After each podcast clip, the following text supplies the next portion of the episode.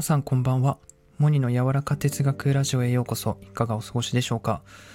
はい、えー、突然なんですけど、僕はあの、美学っていう分野がすごく好きで、この美しいとは何なのかっていうようなものを追求する学問、哲学のくくりの中にある学問なんですけれども、この美学が何で好きかっていうと、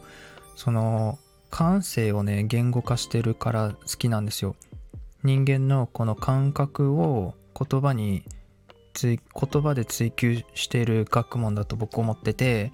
でそれと同様にアートの評論っていうのを読むのが好きでこれもね結構その直感的なねその感情をね言語化しているしてくれているからそういうものを読むのがすごい好きなんですよねやっぱねこういうところに出てくる言葉っていうのはねあのどちらかというと実用的な言葉でないことが多いんですよね。うん。でもやっぱりこう人間の心を動かすのってそういう実用的じゃない言葉だと思っていて例えばそのテーブルの上にリンゴがある。これはあの実用的なあの言葉で説明できるじゃないですか。テーブルの上にただリンゴがあったらねテーブルの上にリンゴがあるって言えるじゃないですか。だけどそのリンゴがあの赤色だったとしてもどんな赤色かっていう風なことを言葉にしようと思ったらやっぱり言葉に困るわけですよ。でここのね境界線。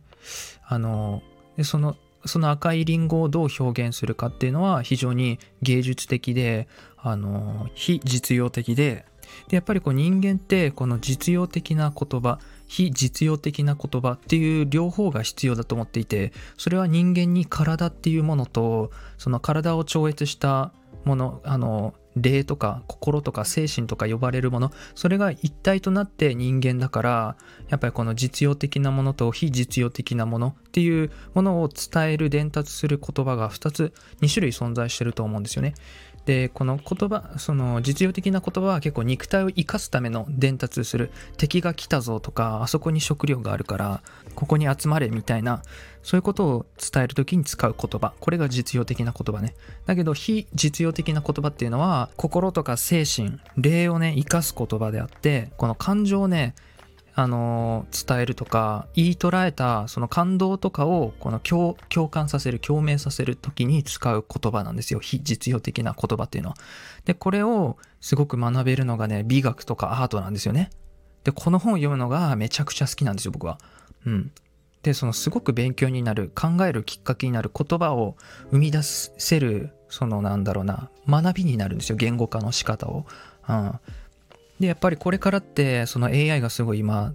あの来ていて、チャット GPT でさ、いろんな言葉すぐね、あの出してくれて、ライターもいらなくなるんじゃないか、みたいな、うん、そういう実用的な言葉っていうのは AI にあの任せてもらって、で、やっぱり人間がいつの時代も主体で、この、よりね、この、なんていうか、感情の響く言葉をね、工夫のいる言葉っていうのは人間が作るべき、作り出すべきだと思ってて、AI はね、だから最高の相方だと僕は思っていて、で、まあ、ちょここれもちょっと脱線するんですけど、まあ、美学とか哲学、芸術っていうのがね、じゃあ日常にどう役立つんだ？将来どう役立つのって言ってこう排除してしまうっていうことはね、とても悲しいことだよ。あの、実用的に生きようとする人っていうのは、そういう芸術とかを排除する人っていうのはもう肉体を生かすことが人の人生だと言ってるのも当然だと思うんですよ。ぱりあの繰り返しその人間は体と心があって人間だからね。でこの実用的な言葉っていうのは結構外の世界にある情報外の世界から得た情報で言葉を変換させる。言語化言語として変換させることなんですけどこの非日非実用的な言語っていうのは心を振動させたり感動させたりする言葉っていうのは外の世界から得た情報じゃなくて内側で捉えた情報感覚的で感性的なものをそのなんだろうなより近い表現の言語に変換する必要があるんですよ。だからすごく工夫が必要でこの非実用的な言葉っていうのは響く言葉心に届く言葉っていうのはそのなんだろうな肉体を生かす言葉よりもすごく工夫がいるんですよね。うん。自分の心に耳を傾けたりでそのなんでそう感じたのかどうしてそのように思ったのかみたいなのをちゃんとすくい上げてで今自分が知ってる言葉でなんとか表現するみたいな。うん、でやっぱりそうした時に、まあ、なんとか表現してみてで、まあ、生きてていい言葉とか自分の感性に響く言葉っていうのを探していくことがやっぱ大事だと思っていてで読んでみたり聞いてみたりしてで自分がこう震えたなみたいな感動したなその言葉すごく心に残ったよって言ったものはもう忘れないようにメモをしたり、まあ、例えばその時思ったことを加えて自分もねあの言葉を付け加えたりして自分に吸収する蓄積させることでよりなんかこの内側で生まれた情報をさ外に言語化する時の材料になってくれるんですよね。うん、そうやってやっぱこう内側に内側で捉えた感じたことをさあの外外の言葉として変換するこの作業がやっぱりすごく難しいしよくなんか YouTube とかのコメント欄とか見てるといやめちゃめちゃこの曲良すぎて最高かっこ語彙力みたいなこうちょっと自分を自重するようなコメントとか見ると結構そうなんですよね。これマジでやばいとかすごくなんだろうなその変換することをサボると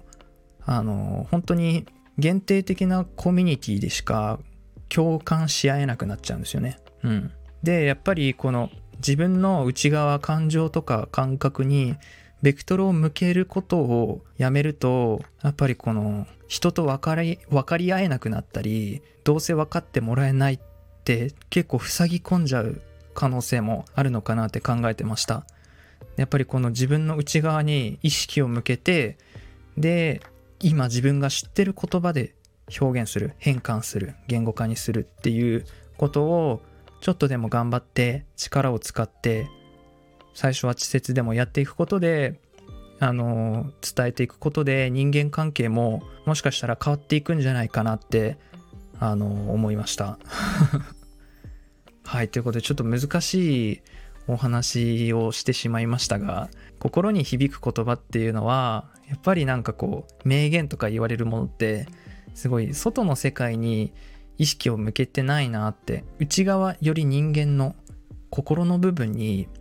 ベクトルをベクトルを向けて組み上げてきてで外の知ってる言語に変換して何とか言い捉えようと工夫したものが人の心を